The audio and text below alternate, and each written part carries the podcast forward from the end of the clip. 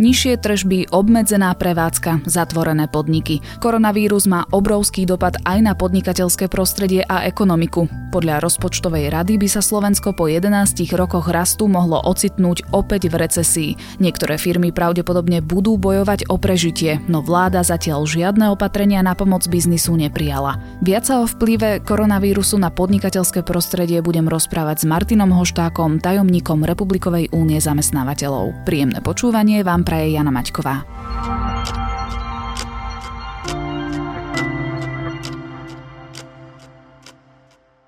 Pozrieme sa napríklad e, do Číny, kde prvý kvartál tohto roku skončil v recesii, teda v e, minusovom raste, alebo teda poklese od roku 1976. Dopad na ekonomiku Talianska bude obrovský. A ja práve preto hovorím, že na Slovensku sme sa to podľa mňa snažili zachytiť e, v takej miere, ako maximálne sa dalo. To znamená, urobili sme najprísnejšie opatrenia v rámci Európy a čím bude menší, menší výskyt tohto koronavírusu a čím skôr sa vysporiadame s tým, tak o to skôr budú tie dopady menšie.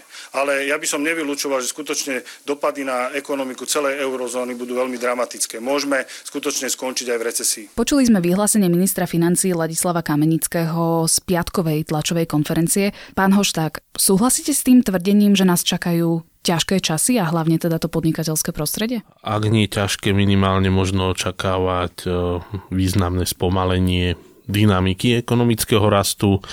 Už dnes odvetvia ako kultúrny priemysel, služby, všetci zamestnanci, ktorí alebo poskytovateľia služieb, ktorí pôsobia na zmluvy o dielo, sú to ďalej hotely, kaviarne a podobne. Toto sú všetko odvetvia, ktoré už dnes v týchto dňoch e, zažívajú zásadný útlm e, svojich aktivít, čo sa prirodzene prejaví v hospodárskych výsledkoch. A 1 a 2 možno očakávať, že pokiaľ sa nepodarí v nejakom dohľadnom horizonte utlmiť nárast rozšírenia koronavírusu, tak skutočne tie dopady na ekonomiku Slovensku, európsku alebo svetovú budú skutočne dramatické. Je teda kultúra a gastro to sú tie odvetvia priemyslu, ktoré sú najviac postihnuté koronavírusom? No v súčasnosti áno, vzhľadom na nariadenia a ohľadom uzatvorenia, ukončenia kultúrnych podujatí, uzatvorenia športovísk, uzatvorenia divadielky a podobne. Čiže rozhodne toto sú odvetvia, ktoré to okamžite ako prvé pocítili.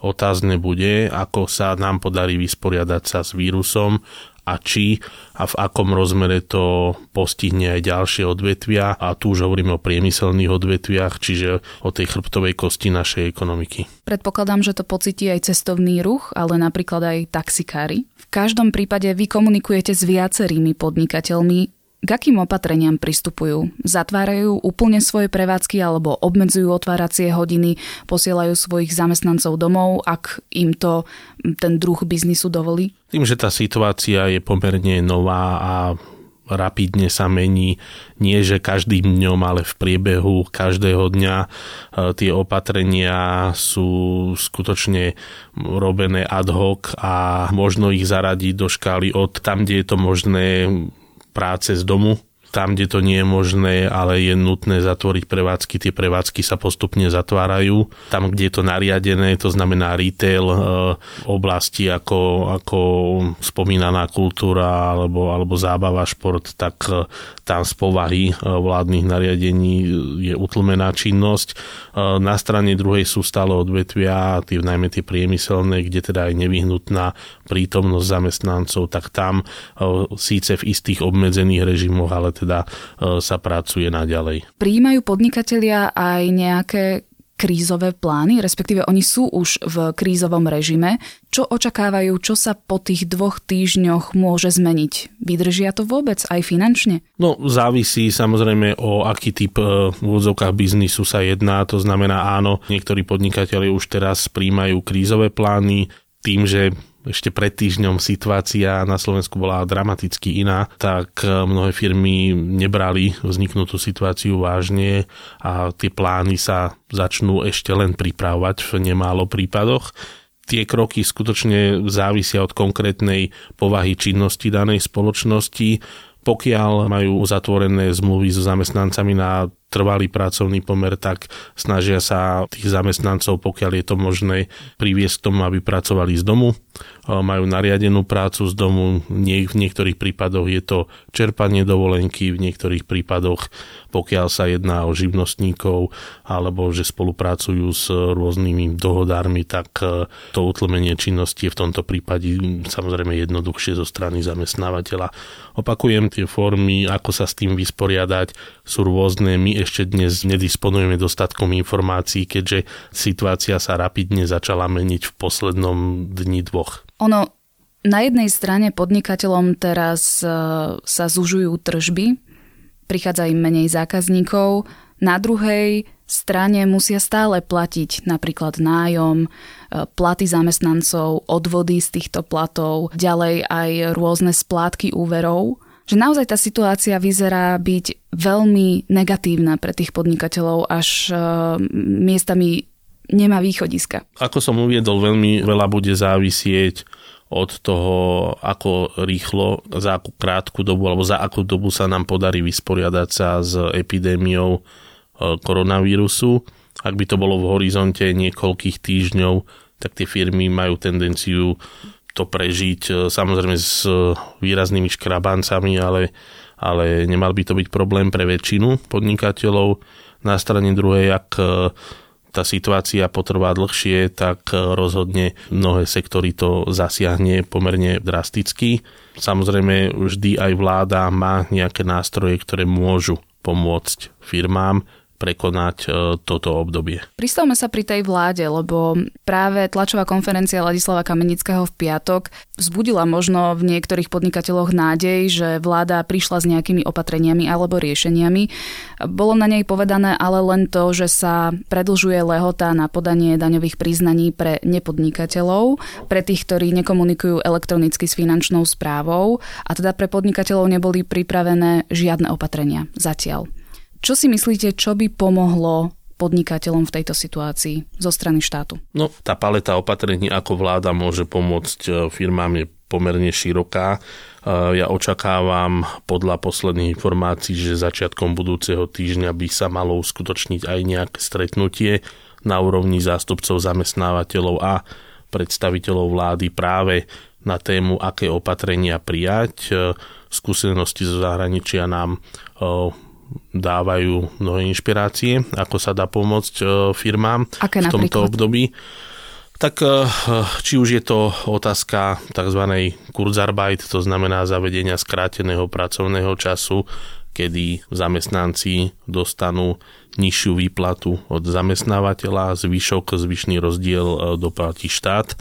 Ďalej je to možnosť odkladu daňových priznaní, je to možnosť pre živnostníkov e, odkladu platenia odvodov, to znamená dočasné odpustenie alebo odklad e, povinnosti platenia odvodov, čo považujem za pomerne, pomerne dôležité, pretože práve živnostníkov zrejme táto situácia zasiahne najviac menej bežných zamestnancov.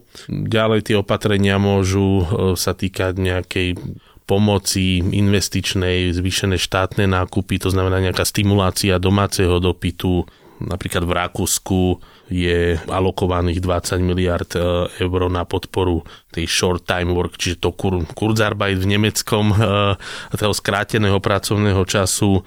Ďalej e, v Belgicku je to odloženie povinnosti platiť daň z pridanej hodnoty, opäť podpora skráteného pracovného času, taktiež uplatňujú odloženie povinnosti platenia pokút alebo poplatkov v Dánsku je to opäť e, odloženie povinnosti e, platiť e, daň z pridanej hodnoty, ale aj iných daní.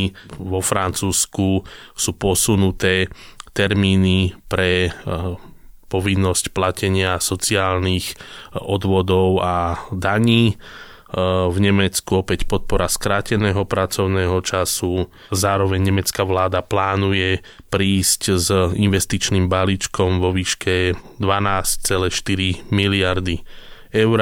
Áno, to sú všetko zaujímavé opatrenia, ale My sme v zaujímavej situácii, konkrétne naša krajina Slovensko, že máme tu dosluhujúcu vládu, formuje sa nová vláda a ešte nebolo vlastne ani prvé zasadnutie parlamentu, takže je vôbec reálne, že nejaké takéto opatrenia vojdu do platnosti keď nemáme ani ten nástroj, akým by sa menili zákony. Áno, tak z technického hľadiska, pokiaľ hovoríme o právnych predpisoch nižšej právnej sily, to znamená vyhlášky, nariadenia, tak e, v zásade či už vláda samotná, či už súčasná, alebo ak bude novo vymenovaná, tak majú možnosť príjmať nariadenia na úrovni jednotlivých ministerstiev, vyhlášky, môžu byť príjmané alebo iné právne normy.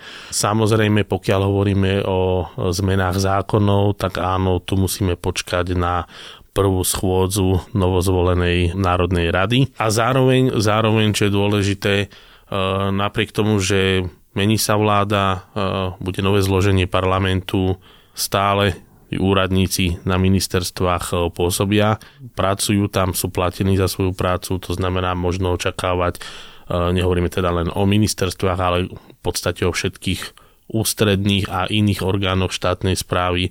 Jednoducho tam e, tá práca pokračuje a tie opatrenia môžu byť príjmané na tejto úrovni bez problémov. V Taliansku zaviedli amnestiu na splácanie úverov a už aj u nás niektoré slovenské banky klientom ponúkajú oddialenie splátok. Nebude to mať ale negatívny vplyv potom v budúcnosti, ak klient bude chcieť e, žiadať o ďalší úver, že by ho banka napríklad zapísala do registra neplatičov? Uh, nepoznám presne, ako je toto opatrenie napríklad v Taliansku technicky nastavené. Uh, dokonca nemám detailnú informáciu, ako to plánujú niektoré slovenské banky.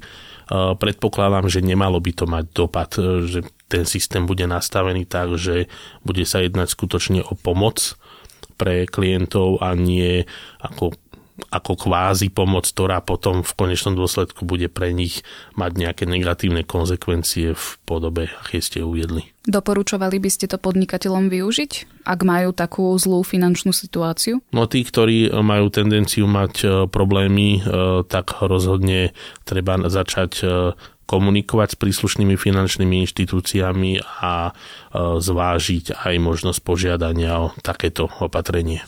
Je možné povedať, že niektoré podniky ktoré sú teraz zatvorené, aj zostanú zatvorené po dvoch týždňoch a nemyslím teraz e, kvôli koronavírusu, ale kvôli finančnej situácii.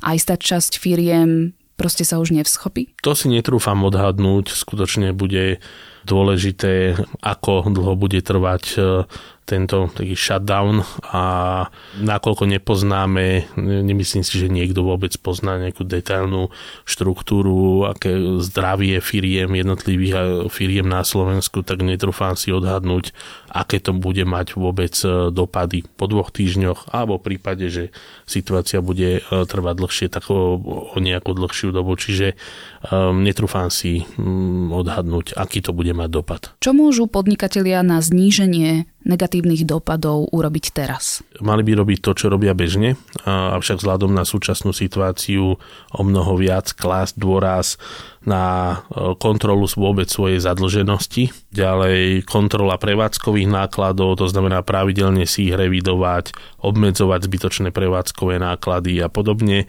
Ďalej e, možno firmy by si viac mali zvyknúť tam, kde je to možné, e, viac zvyknúť na teleprácu a prácu z domu, pretože kým e, takáto forma práce je bežná u e, pobočiek zahraničných firiem, ktoré pôsobia na Slovensku, u mnohých slovenských firiem ešte takáto forma práce nie je bežná a skutočne by mali aj slovenskí zamestnávateľi, ja opakujem tam, kde je to možné, príjmeť zamestnancov, aby teda pracovali z domu alebo umožniť zamestnancom, aby pracovali z domu a tak chrániť vôbec aj to pracovné prostredie aj svojich zamestnancov pred možnou nákazou. Aké by malo byť ponaučenie z tejto celej situácie pre podnikateľov? Mať Dostatočné finančné rezervy alebo rozložiť si riziko podnikania do viacerých segmentov? Nemyslím si, že rozloženie do viacerých segmentov by nejako významne pomohlo.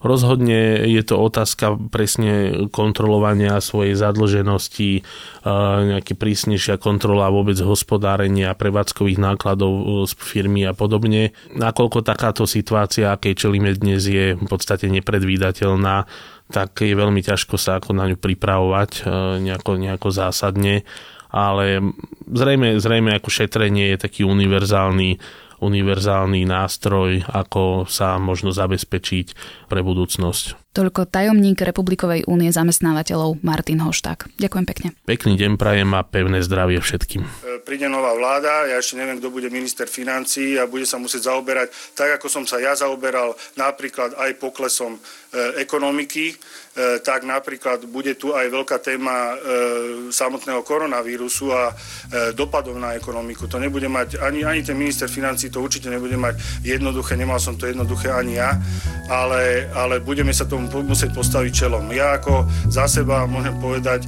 budem vykonávať svoju funkciu do posledného dňa môjho mandátu.